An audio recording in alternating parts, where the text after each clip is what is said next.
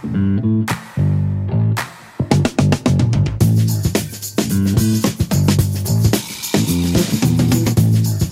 you are listening to OmniTalk Retail Fast Five, brought to you in partnership with the A&M Consumer and Retail Group, Firework, SPS Commerce, and Sezzle.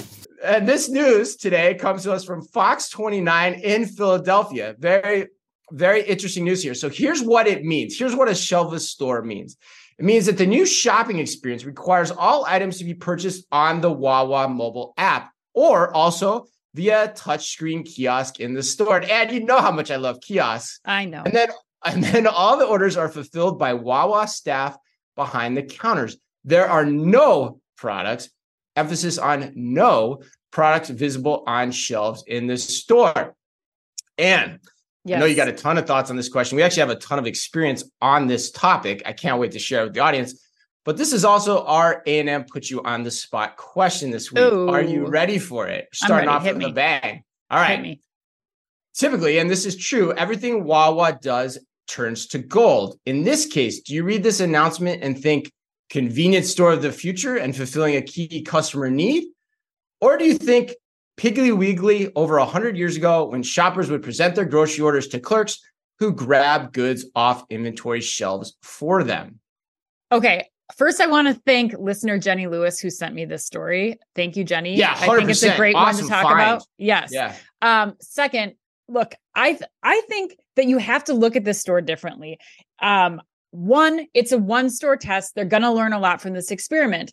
I think this is different because back in the day, like I had to go back in the day to curbside pickup. There are still people today actually who tell me, like, I don't get curbside pickup. Why would you yeah. want curbside pickup? Like, I don't think this is the end all be all for the future of convenience stores. No, I don't think so to answer A&M's question. But I do think that there's a need state for this. It's taking the the GoPuff, the DoorDash, the 7-Eleven, the Instacart models inconvenience and it's giving you another option to pick up curbside when you want it and that is more convenient for people. So i think it's just expanding this definition of convenience.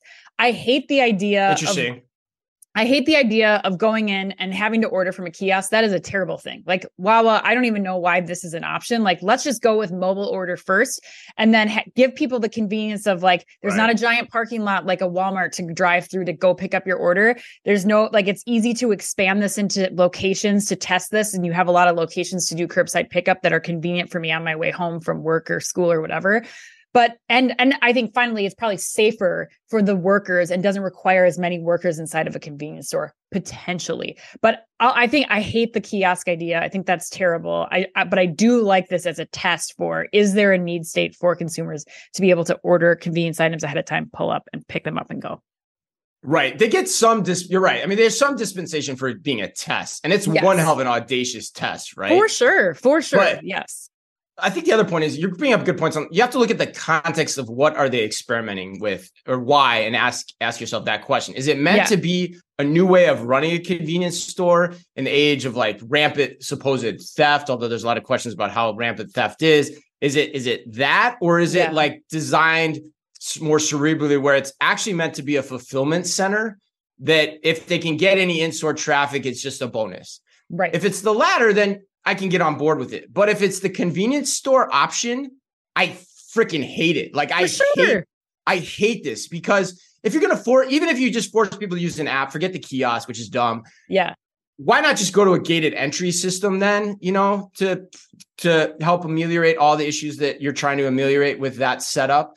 Because removing products from the floor undoubtedly is going to hurt sales and, and impact your basket sizes too. And therefore, the overall viability of this as a standalone convenience store concept with the economics of a traditional convenience store is just not there. Yeah. Because still overwhelmingly, the majority of sales volume happens in the physical store. So you're not going to get that added benefit that you have from all the activity that you're talking about of the people that still want to interact with this via curbside pickup.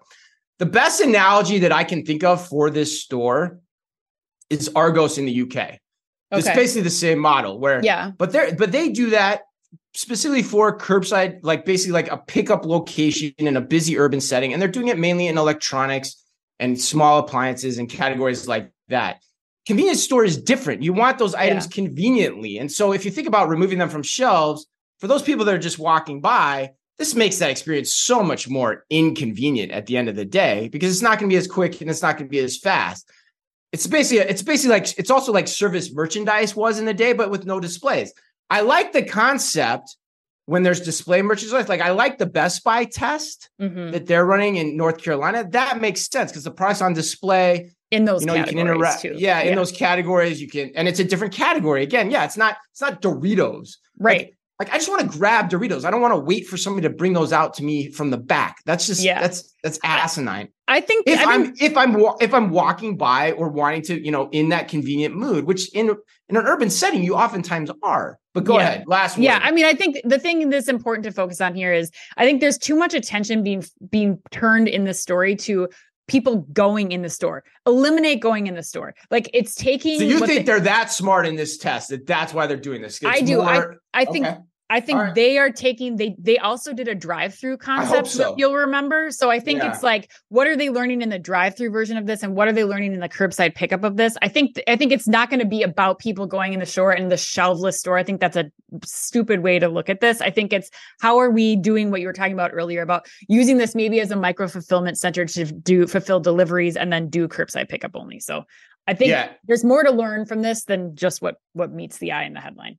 And from the photos in the article too, it seems like the hot food is still available, like you'd expect the hot food to be available, which gets people in the store, and that's probably a significant portion of the business too. Which so it's smart. So yeah, I mean, this is why you test, right? This is why we yes. say like, and uh, the more audacious the test, the better, because the more you're going to learn. Yes. However, this next example, I think, Anne, I don't know that I agree that every test not, is a good not test. worth